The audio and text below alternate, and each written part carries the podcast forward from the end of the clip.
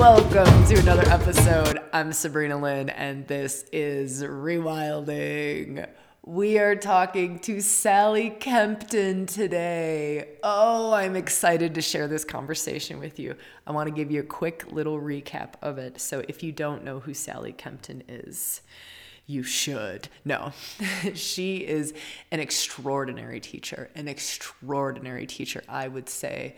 Um, has brought so much wisdom around Shakti, around divine feminine path, around Shiva Shakti tradition, around the Tantra tradition into the Western world. And she does it in such a glorious way. You'll hear me talk about that kind of right at the start. Um, she does it in this way. She just brings things to life. So maybe listen for that as you listen to this episode, but her capacity to just bring things to life, right? And that's that's Shakti, right? So she really goes into what is Shakti, what is Shakti in other traditions called, how Shakti is really hmm, the the link to any sort of evolution enlightenment. It's just stunning how she brings words to kind of the wordless, right? Also gets really tangible, really practical, having a conversation around tradition, like different traditions and paths. And so if that's something that's rubbed up against you, definitely stay tuned to that part. We really get into nitty gritty, and Sally brings some incredibly practical, tools for discerning. Ready for it? Practical tools for discerning deep, authentic inner guidance from maybe little self talking. It's great that conversation happens about three quarters of the way in. So you don't want to miss that. Also, just on kind of a rewilding announcement point, make sure you listen to the next episode. We always do a follow up episode to all of our interviews where we kind of do an experiential journey into something talked about. So we'll explore something, we'll dive deeper into something. And so stay tuned to the to the very next episode if you want to dive a little bit deeper into this. Also, if you want to stay abreast of all the new programs coming out. There's different options coming out, online options, some in person options coming out. I know we're going to end up doing some big monster free challenge kind of at the end of this year or the start of next year. Don't know what it's going to be yet, but make sure you're subscribed. You can subscribe at rewildingforwomen.com or sabrinalynn.com. So, rewildingforwomen.com is a little bit more specific to just kind of feminine reclamation path in women's circles. Sabrina Lynn is where we're starting to branch out into things like sacred sexuality, branching out into reunion, branching out into living close to the bone, which that'll also be opening too. So, if you feel to be a part of the community, just hop on over to one of those places and uh, and come hang out with us. All right, that's enough of this introduction. Enjoy this conversation with Sally Kempton. It's a really good one. Sally Kempton, welcome to Rewilding. It is an absolute pleasure to be here with you. Well, it's my pleasure, Sabrina. I am so excited to have this conversation, especially with your upcoming course on cultivating Shakti. Yes, and it, it is uh, it is one of the primary things we do in life is talk about Shakti in one way or another. So, yeah. I would love to, Sally, if it feels all right for you, to really start, if we could, if this feels okay, to start at kind of ground level with Shakti. I know most of our listeners are well aware of Shakti. We have a lot of conversations around divine feminine, around Shakti, around life force, around this creative essence, around this this kind of aspect or way of working with the divine. But I would love if you could bring some words to that and as a way of starting this conversation into cultivating Shakti, if we maybe just start with Shakti. Yes. And uh, as you probably know, talking about Shakti is difficult because what Shakti is, is the underpinning of everything that we talk about and of talking itself. You know, so so from several points of view, on one level, Shakti is the dynamic aspect of the divine. You know, in the Kashmir Shaiva Tantra tradition, which is the tradition that I base all my teachings on, there's an understanding that, which I'm sure that most of your listeners are very well aware of, that that the nature of reality, the nature of the divine, is both stillness, transcendent isness, and dynamic manifestation. So Shakti is that aspect of the divine, which which is the creative force, which manifests planets and worlds.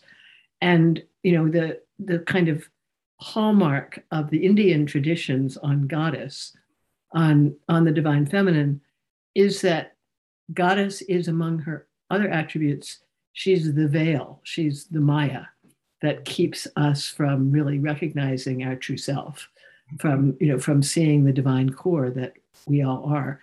So and and the the mythological kind of um, imagistic way this is described is that in, in order to manifest a universe, she draws a veil between the two halves of herself so that so that consciousness cannot see itself, which of course is a problem we all have. We, we can't really understand, we can't really grasp the fact that our awareness is our is our primary primal self. So in the process of awakening or of you know of self-transformation, in in my experience and in, of course, the tantric traditions, the number one priority is to activate the aspect of Shakti which, uh, which tends towards liberating consciousness. So it's literally a question of getting her to turn her focus around so that instead of constantly pushing your attention outward, you she begins to draw it inward and you begin to be able to see through the veil of your own thoughts and uh, and really understand what is actually happening in your heart in your gut in your in you know in, in your inner brain uh, and recognize what it is that's actually powering your life and allow that force to you know to take over to the point where you can begin to recognize yourself as an actual embodiment of divine suchness. So that's that's pretty much the heart of of, of what I try to unfold for help people get or unfold. Just that. Just just that. Yes. yes. And even in this, you know, short few minutes of you speaking, there's this, and I kind of want to share this with everyone listening and who ends up seeing this or watching this in some way is Sally, you have this amazing way of facilitating of teaching of, of, of holding a space where it's such a dance. It is this it's you know and i've been in a few of your telecourses and it's practice which weaves into myth which weaves into talk which weaves into practice. But the whole time is this glorious amazing dance. And i want to point that out because i was just feeling it in that short few minutes. And I want to invite everyone listening to kind of let that, just let themselves maybe be open to right. that. Yes. Yes. Yes. Yeah. And and I, I think the thing that is important to me and that is part of what we explore in the classes that I, that I teach and and which I think more and more of us are learning how to explore and live with is the utter interpenetration of the divine with the human. You know, so, you know, we're obviously at a point where uh, human doing has created many magnificent things in this world, but also created some very problematic things.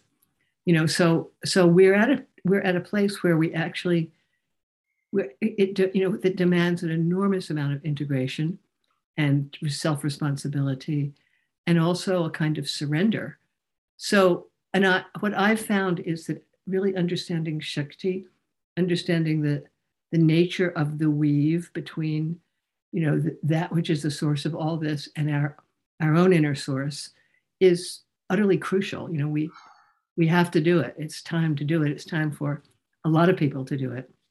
You know, whatever we call it, whether we call it devotion or enlightenment or awakening, um, you know, it's it's imperative that we we find a way to come from that that place of genuine inwardness in whatever we do. Hmm.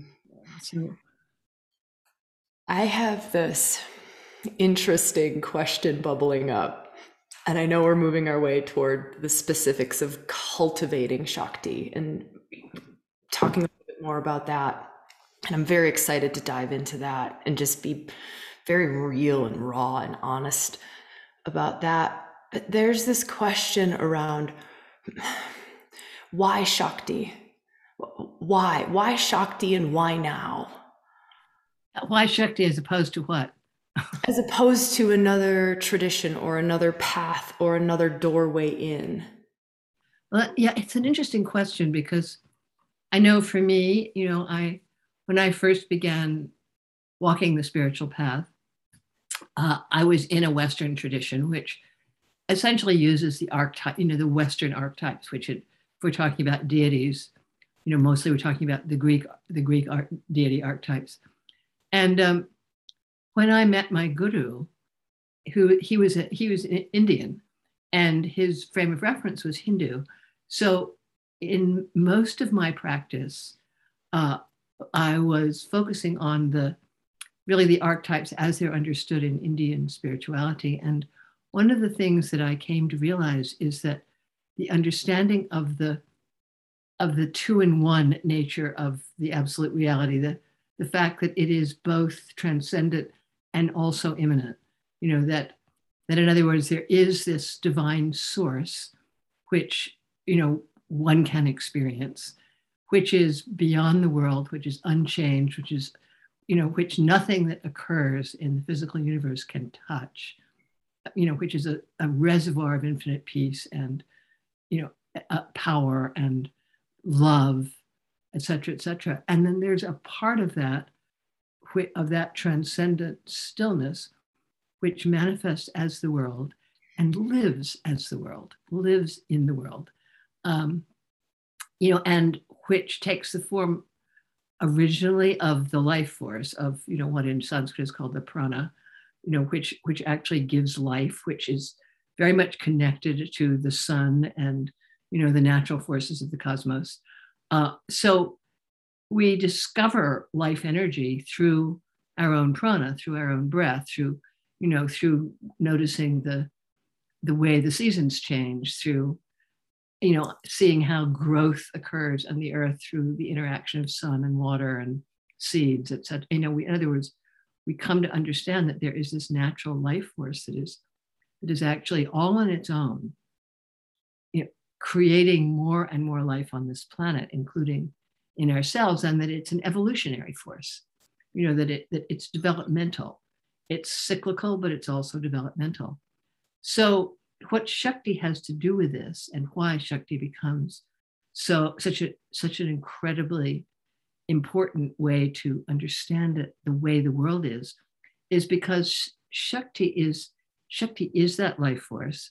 She is that prana. She's the she's the life in everything but she's also beyond the physical. So, so in other words, and what that means from, you know, from a sadhana point of view, from a from a spiritual development point of view, is that this same life force, this same prana, which which creates life in all its forms, also serves as the bridge between the physical and the infinitely subtle transcendent world. So if you're interested in you know, in experiencing the transcendent or in bringing the transcendent into the physical world, you can't, you really can't do it without a connection with Shakti. And um, most of the traditions, you know, including those who, who have no name for this force, uh, are actually making use of the power of Shakti under different names because there, there is no other way to come to the divine without without allowing this energy, you know, which for many of us is found in the heart, but which can be found anywhere without allowing this energy to unfold for us. So I hope that helps to explain something that I know is quite mysterious. That was so beautiful. And I feel just this dance happening in my whole body as you were speaking. That just the joy, just this joy in my being. So, yeah, that was beautiful and magnificent. I mean, I love that you spoke to other traditions, other paths, having other names for the same connection, the same force, or maybe having no name for it. Right. Yeah, I love that you were able to weave that in too. Yeah. Yeah. So, no, go ahead. Well, what I was going to say is that once you've actually started to be awakened to the presence of Shakti, to the presence of, you know, of this particular form of subtle energy, then you begin to make connections in different traditions. You know, for instance, in in Christianity, the the name for Shakti is Holy Spirit. You know, it's the or in the Gospels, uh, I believe it's the Gospel of John. Uh, at the you know at the Last Supper, at his final meeting with his disciples, Jesus says something like, "I have to leave you, so that the Comforter can come." And what he means is that, that this inner force that he calls the Comforter, you know, which is independent of his physical form, um, which has been, you know, really the engine of transformation in that in the Christian tradition for thousands of years, is really Shakti. You know, it's you know, is that is the particular vortex of spiritual energy that that is enlivened through that lineage, you know, as it's enlivened in different ways through other lineages. Uh, but it's never absent. We should, say, we should say she is never absent, although often very deeply hidden. Yeah. I think you were reading my mind because Holy Spirit was rolling in my head as you were speaking earlier. Yeah. Um, if it feels right, Sally, I would love to move into cultivating Shakti. Yeah. Uh, well, the most um, let's say, dramatic way in which we cultivate Shakti is by cultivating Kundalini, the, the spiritual energy that in, is traditionally said to live at the base of the spine, to be in, in a dormant form, and which is awakened at a certain point, usually through contact with the teacher, but it can be awakened in any way and is, is a sufficiently dramatic event so that once Kundalini has been awakened, you actually begin to be able to have a palpable sense of energy moving in your body.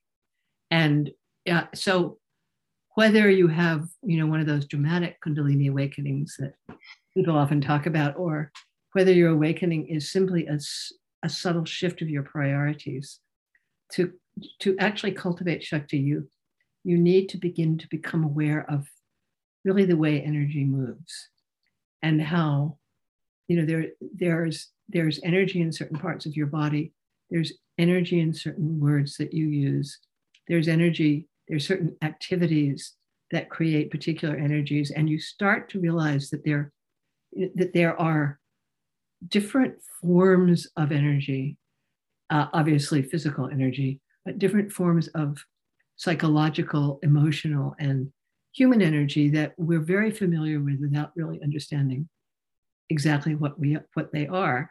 And among them is a a kind of personal energy signature that we all have you know every one of us is you know again this is probably not new to you certainly not new to you and certainly not new to most of the people who are listening. You know we we are prime we are energy beings before we are physical beings. So to cultivate Shakti is to tune into our, our subtle energy and to learn how to make it expand in, let's call it positive ways, to expand toward more awareness, to expand towards more love, rather than uh, in the negative ways, you know, which uh, are actually much more accessible in this world than the positive ones. You know, especially in this particular climate, there's an enormous amount of negative energy available. And you know what we learn to do in tantra is work with all energies, including the negative energies, so as to transmute them into more positive, more loving, more open forms. And that's really what it is to cultivate Shakti. It's to tune into the energy that you're aware of in a situation and actually learn how to get it to expand in positive directions. Yeah. Yeah. So, this course that you have coming up, it sounds to me, or actually, I don't even want to say that. I just want to kind of maybe talk a little bit more about what is in this course, what and for those who will do the course, of course, they're going to dive in and they're going to really understand what it's about. But even for those who maybe can't do the course or don't end up doing the course, can you maybe just give an overview or a framework or here are some of the different components? Yeah, uh, I, I, mean, I'm not going to give the course away. yeah, no. but uh, but it's essentially what what we'll what we'll do is work with the different avenues into direct connection with Shakti, with your own inner Shakti, which which obviously include practices like pranayama and mantra, practices which are are actually designed to uplift, you know, to upgrade the energy in your system, to infuse higher subtler forms of energy into your physical body. They'll work with goddesses, uh, with you know, with some of the archetypal figures of the Indian tradition, maybe even a couple of Western goddesses.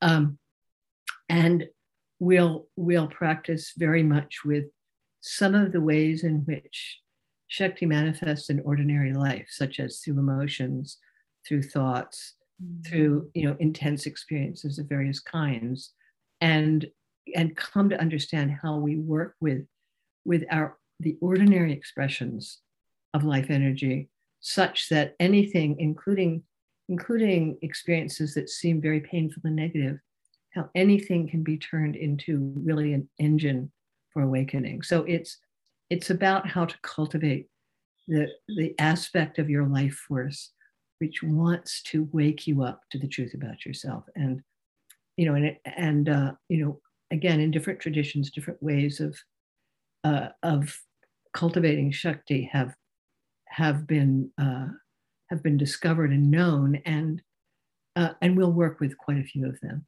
So the idea is that when you're done with the course, you have first of all discovered several modalities for for uplifting and I would say upleveling, upgrading your personal energy, and hopefully we'll have found some methods that that actually work for you that are you know that are that are significant for you.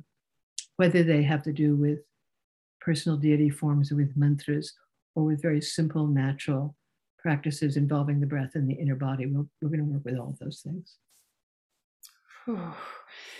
Can we speak a little bit?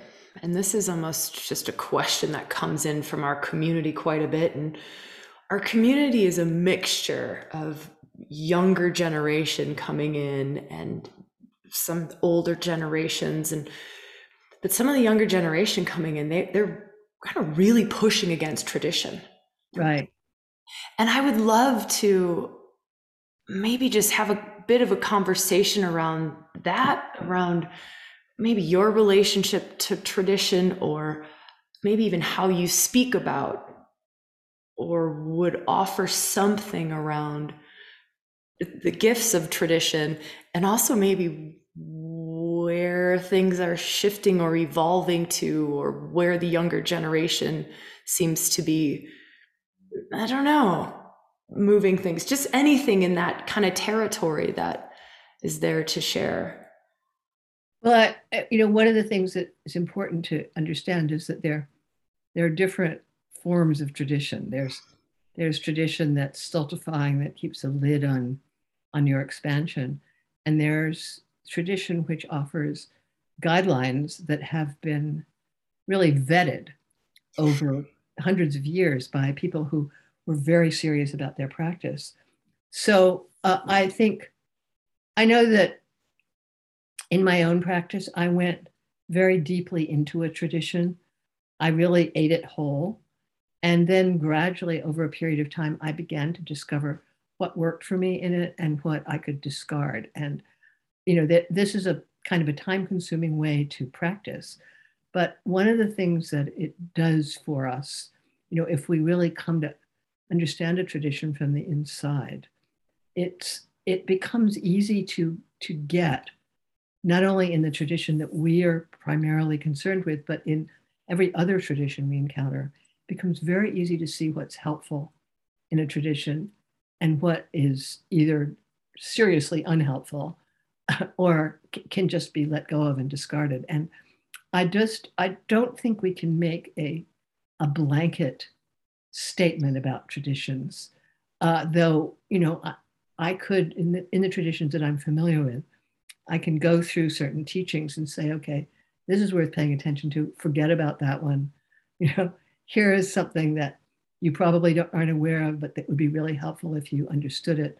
You know, I mean, there are a lot of things in the traditions, a lot of protocols about respect, for example, which I know the younger generation and me too, as as a, when I was young, you know, young people are revolutionary, rebellious. Yeah, by nature. And, you know, and the idea of respect often gets just mixed up with all the stuff that adults have been trying to make you do since you were two. You know, so so what does respect mean in the traditions? You know, for, for instance, there's there's something in every tradition that you don't put your you don't put sacred books on the floor. You don't put your feet on them. you don't treat them carelessly. And you know, on the one hand, they're just books they're just paper and cardboard it's not like it's not like a it's not like the bhagavad gita or you know or uh, or the bible has a particular um, sacred quality to the the pages um, you know to the materials it's made out of but it's also true that if that if you treat a book that contains teachings with honor it's much more likely that the teachings will come into you and expand in you. Whereas if you treat it disrespectfully, it's it's probably going to make it harder for you to assimilate what is true in those teachings. So, and this is the thing about tradition that I that you know is I think is really necessary and important as knowledge is passed on from generations through generations. You know, because every generation is going to get creative about about the old teachings. That's just part of what we're meant to do. We're you know we're meant to develop. We're meant to become more evolved than our parents, and our children are meant to be more evolved than us. And you know, and what a great thing that is. Um, but you know, for instance, you know, I I'm not a I don't believe that the American Constitution is a sacred book. I understand how it came about. But on the other hand, it is the blueprint for how, you know, how American society is laid out. And there are certain assumptions that that come out of our, you know, post Western Enlightenment traditions, such as the importance of due process, um, you know, the the way elections are set up, uh, many many things that are that are some of them are written in the Constitution, some of them are simply traditions. You know, and one of the things we discovered during the last presidency is that a lot of what we've taken for granted about our society is not set in stone, that somebody can come along and just say, screw that, I'm not paying attention to any of these norms, and essentially destroy the society or you know destroy some of the underpinnings of the society so and I, this is happening and I think probably happens periodically throughout history in many different arenas, you know, that that that, that political situations go through deep upheavals, religions go through deep upheavals. So um, the question is, what does the tradition protect us from? Hmm. And what does the tradition uh, keep us from discovering? You know, so, and, and and I mean, I can say a lot more about it. Um, but maybe you have something you'd like to add or something you'd like to I think those two questions are so powerful, and I'm loving this conversation. And I think everyone in our community will be loving this conversation. And I'm just feeling like don't throw the baby out with the bathwater. And and yeah. I think really like having this conversation, maybe even diving into eh, how can we hone that discernment piece in ourselves where just because something rubs us the wrong way doesn't mean it's not the perfect teaching for us. Exactly. exactly. So I'm wondering if you just, yeah, this is beautiful. Yeah, well, it's so in terms of what a tradition protects us from, theoretically and in the you know in the best case scenario, teachings have to teachings come down through lineages. You know, so and in most traditions there are so-called official lineages. And when you receive a teaching through such a lineage, you know you, you know in general that it's it's been protected it's been held you know it so it's not you know somebody who was sitting by a riverbank and suddenly saw a vision you know and decided that that you know they should teach the you know the vision of three angels who you know who can come into your body and open your heart and and you know please bow down and take my name. You know that's so a tradition hopefully will protect you from you know that kind of freelance craziness that you know that as, as we know has has lived in the world for a really long time. So on the other hand and you know most of the orthodox traditions are guilty of this the, uh, what a tradition will also protect is the assumptions and beliefs of the of the priests you know of the authorities. And you know, because so many traditions are primarily engaged with with protecting their their sense of authority you know if you have a, a personal experience or an original idea or if you know if you deeply understand that there need to be some sort of developmental shifts you're likely to come up against a tremendous resistance from authority so and i think that's what youth in general you know and what creative people in general run across in traditional situations. There's so much fundamentalism in every tradition. And I'm not going to mention any names, but there's no religious tradition that is free of sort of terrifying fundamentalist ideas, you know, in many cases. So, uh, so that, that's really the issue, which is the, what's the baby and what's the bathwater. so, so, and, and I think in general, you know, I, I would say fundamentalism is the bathwater you know, fundamentalism is very useful at certain stages in our practice. Uh, there, you know, there are certainly times when, you know, having a belief that this is the way to do it, this is the way to, you know, work with the breath, this is the way to work with the mantra, this is the way to talk about the divine. It's very, very helpful, especially if you've been deeply engaged in a, you know, in a difficult life with a lot of confusion, which many of us are you know to find a path where they tell you exactly what to do you know it's like it's like putting a fence around a growing tree you know you you know it just keeps it it keeps it going in in the right direction.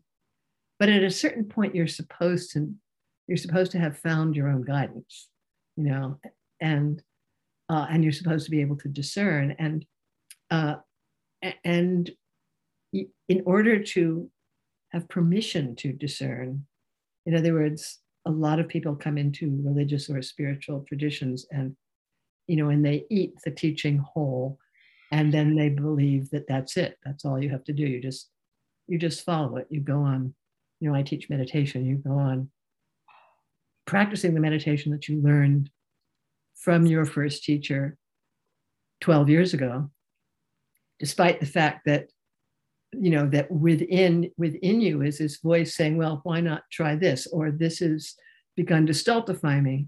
You know so and uh, it's so it's very important just to have a teacher and a tradition that that understands the need of the individual to find their own individual path within the tradition so that you don't have to leave you know in order to to do it in the way that that your heart is guiding you you know and and this i think is the great gift that that as modern practitioners, as contemporary practitioners, who are beginning to understand is, is how to be within a tradition and yet to, to be your own, your own person within the tradition. Because, you know, and in, you know, in many of the older traditions, uh, there is a lot of room for this kind of thing. You know, so I, I know a friend of mine who was involved in um, I guess you could call it a new age cult that I was also involved in for a while in my 20s. Uh, you know, and because it was a new religion, there was enormous emphasis on on saying and doing it exactly the way you were told to say and do it. And he told me at a certain point he left and he began to study with with a rabbi in Los Angeles. He began to study traditional Judaism. And he said the thing he loved about it is that because Judaism is such an old tradition, there have been so many interpretations of the texts that there's a lot of room. The space, the freedom. Yeah, there's a lot of space, a lot of freedom. You can, you know, you can see things differently. Uh, and you know, if you're in the right community, it's you know, it, it, the tradition itself will hold you while you do your exploration. And and I think that's actually one of the great things about you know the traditions is that uh, they can you know they can do that if you have but you need that said the teacher the, the community that you're learning in uh, has to be very clear about that you know and undefensive. Yeah. Yeah yeah. There was this piece that you were speaking of um, and it's this point on your own journey on one's own journey when it's not just to be drinking the tradition and drinking the practices and just doing the practices, but there's a point where it's your own inner teacher yeah. really comes to life. Can you maybe give?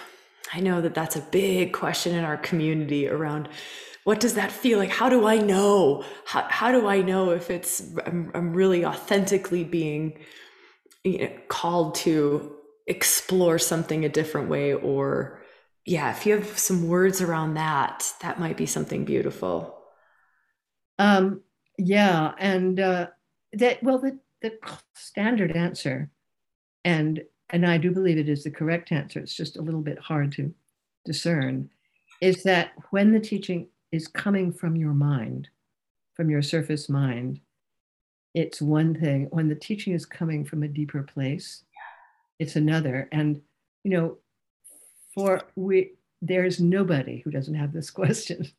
How do I know that my guidance is real guidance? How do I know that my intuition is real intuition?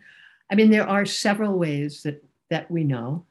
One is that generally speaking, even when it's pretty intense, um, true teachings come from a positive place. In other words, the true teachings are never going to tell you you're a sinner, you ruined your life, there's no hope for you, etc., etc., etc.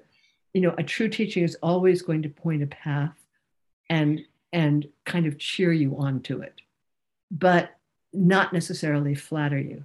So, so that's you know that's one of the ways you know it's not going to be, a, you know, your inner guides are not going to beat you up but they're also not going to tell you that you're the special chosen one. so the teachings of the inner guides are they're they generally speaking are non-dual, uh, and you know, and generally speaking they're positive. So there's, and one of the ways, one of the things that I've I've learned how to do when something comes up that feel that is different from you know from what I believe I should be doing is is to really ask ask where is this coming from? Is this mm. coming from the sacred space? Is this is this coming from God? Is this coming from, you know, from uh, from my deepest truth? And generally speaking, you'll get a truthful answer. You'll get a feeling. Maybe it's like a uh, uh, if it's a yes, or you know, a different kind of uh, if it's a no. And so it's very important to you know to just keep asking is this is this is this path correct should i continue to follow it and then taking it one step at a time you know because truly speaking guidance doesn't always come in the form of a voice or a vision Yeah. it's just way too convenient. It would be way yeah, too exactly, exactly, exactly. I mean, much of the guidance that I receive is not it. It comes as a direction that I find myself walking in, without necessarily having been told to take that direction or even knowing why I'm walking in that direction. So, this is you know, and what it means to cultivate Shakti is in part how do you learn how to follow, how to move through the seams of reality, uh, you know, in such a way that you're actually going in a direction that is taking you closer to the truth. So, and there's the only way I know to do that is by experience. Yeah. You know, you make mistakes, you learn what it feels like to be yeah. mistake state, and then you you go on, you take the next step. Oh, you've just brought some beautiful words to some to this experience that I have uh, often where I'm moving in a direction and then my mind will finally catch up. Yeah.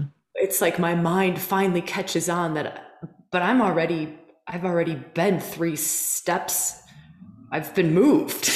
but the mind right. is like, "Oh, wait, what? Oh, shoot. Oh, that's what we're doing." yeah. Yeah. Yeah. Yeah.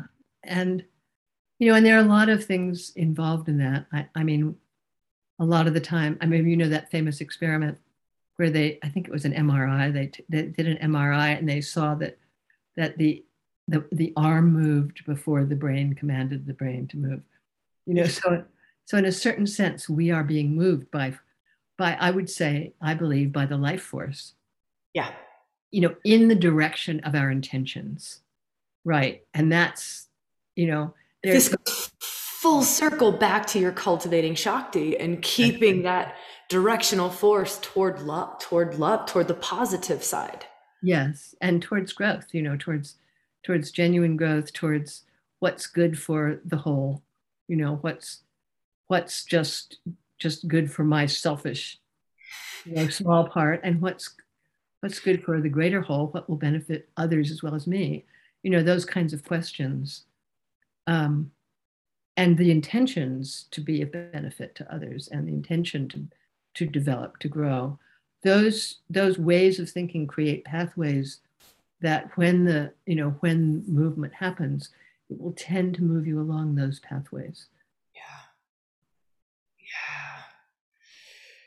Can i ask about your personal journey simply because I think it might help others who are wanting to step into sharing or teaching or facilitating or being of service in some way.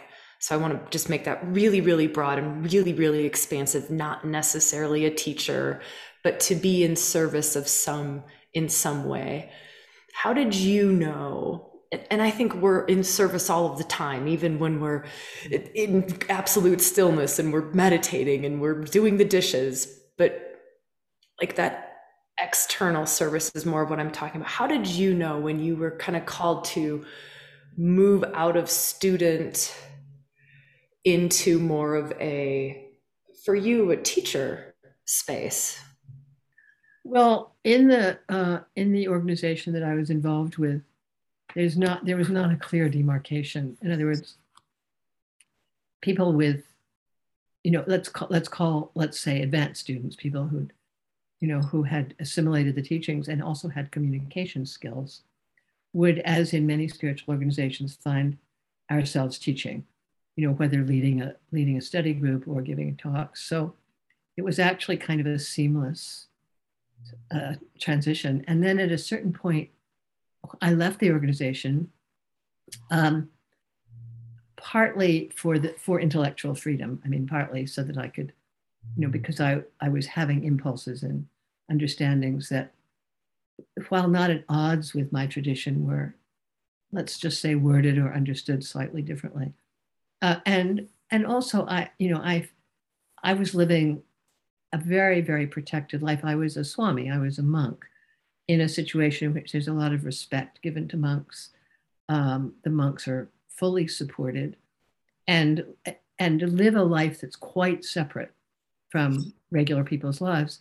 And I began to feel that it, I really wanted to be teaching from a place that was much more equal mm-hmm. I was teaching, so that you know, so that I was dealing with the same issues, um, you know, the same, you know, some of the same problems. I mean, you know, you don't stop being a monk just because you take off your robes, but, but you know, when you step out of an organization, you have to pay the bills.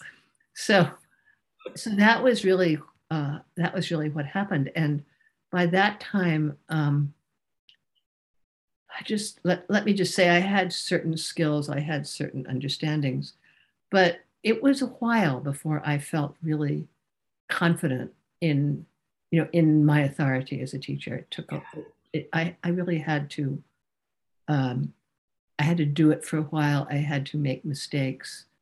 Um, you know, I I had to gain confidence, and I think that that's that's part of the journey of being a being a teacher or a helper you know is that you you at some point you just leap in uh, hope you don't hurt anybody. You know do no harm is really the first principle of anything as far as i can see. And you know and then you then you develop. Uh, i do think it's important um, not to start teaching too soon. Yeah. you know and really to give yourself the opportunity to uh, to develop to cook. And, uh, and what that means, of course, is that we actually need to have a certain amount of, of personal self-confidence, personal self-love. We, you know, we have to we have to feel that our lives are meaningful and that we ourselves are meaningful, no matter what we're doing, because otherwise there is a tendency for people to become teachers or healers or helpers because it gives them a sense of purpose in their lives without necessarily having done as much inner work as they need to do in order to be really helpful. So that's the that's the cusp there. I think that is so key and so important is that that last piece is mm-hmm. to be that like soul esteemed is to, to be esteemed from within and not stepping into teaching or serving in some way to be esteemed from the external and filled from the external. Yeah yeah. Yeah and uh, and you know that's a lifelong journey so. Yeah. Um, can we just say a few words about two pieces of work that you've done that are very easily accessible and are accessible anytime. And it's Awakening Shakti and Doorways to the Infinite. Yes. Two pieces of work that I recommend to. So, Sally, I have a bit of a confession. are you ready? This is my confession. I am asked all of the time for resources on archetypes all of the time. Yeah. And I my answer is always they are so much more than something that you can read about and and ev- everything misses the mark. There's one body of work on archetypes that I feel contains the juice that that contains the juice of archetypes and it's awakening shakti. And i mean i say that just with i have gratitude for all the books written on archetypes all the myths shared all of the everything that's been done on goddesses and done on archetypes but um but that's kind of how i always reference and I don't share many resources. I really don't share a whole lot of resources because it's really just going within, going within what is your relationship? What is your relationship? And get in the circles and be with the teachings and be with the practices and have a devotion to the particular goddess or the particular deity or archetype that you're working with and just dive in. Um, and have good teachers like we were just talking about. Um, but that that book's got some magic in it. It's got the juice.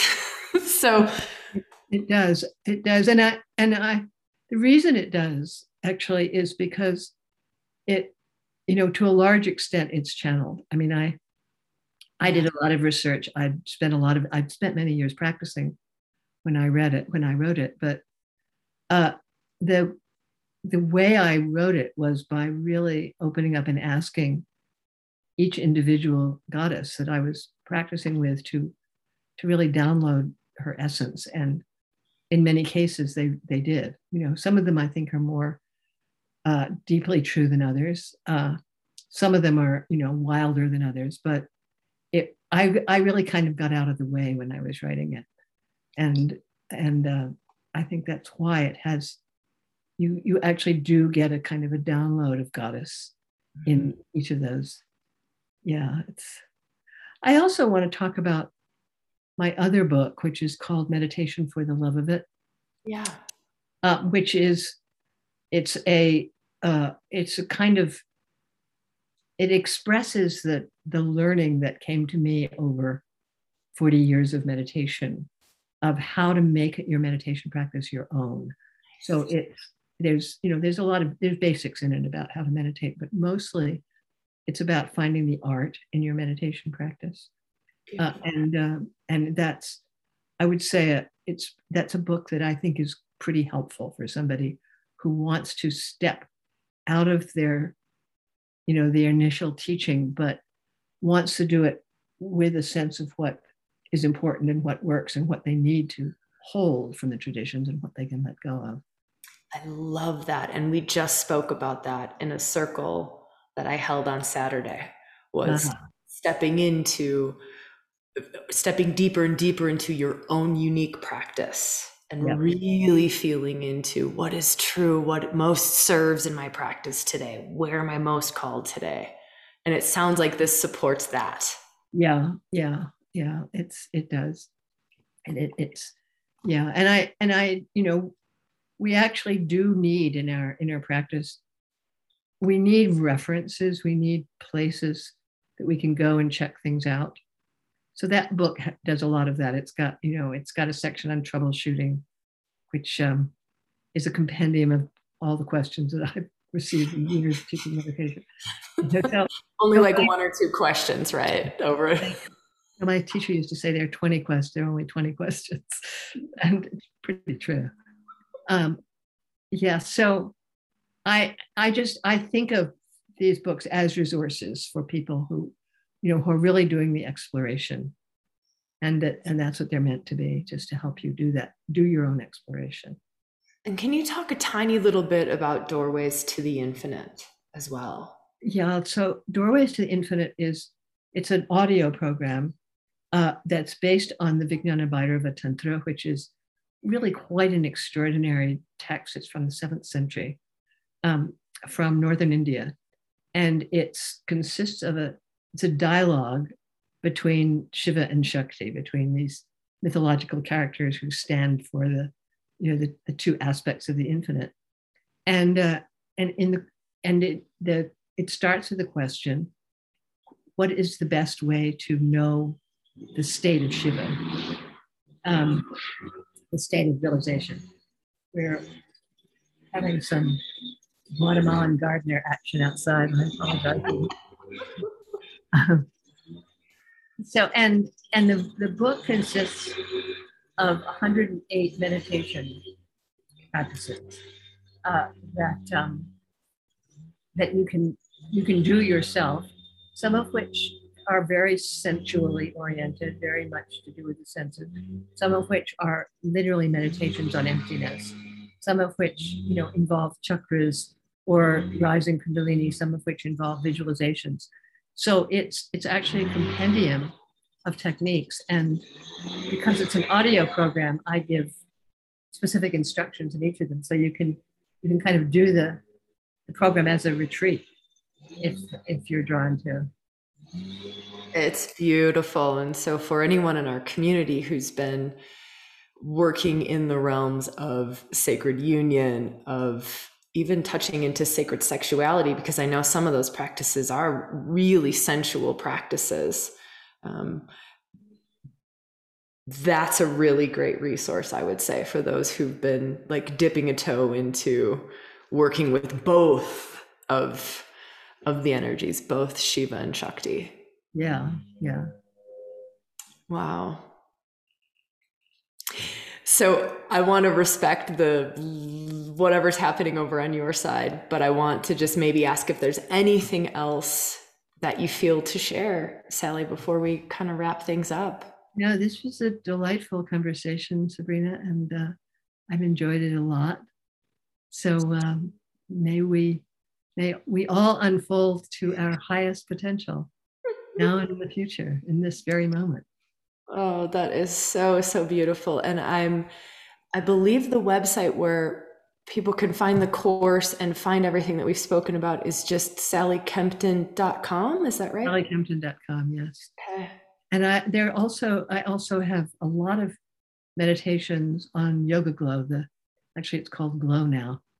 Um, there I have a, there are about 60 meditations with me on that site. So if you if you go to Glo and look under teachers, um, you'll find you'll find me there as well. So, and my website has a lot of stuff on it, a lot of articles and my schedule and little store where you can uh, download courses.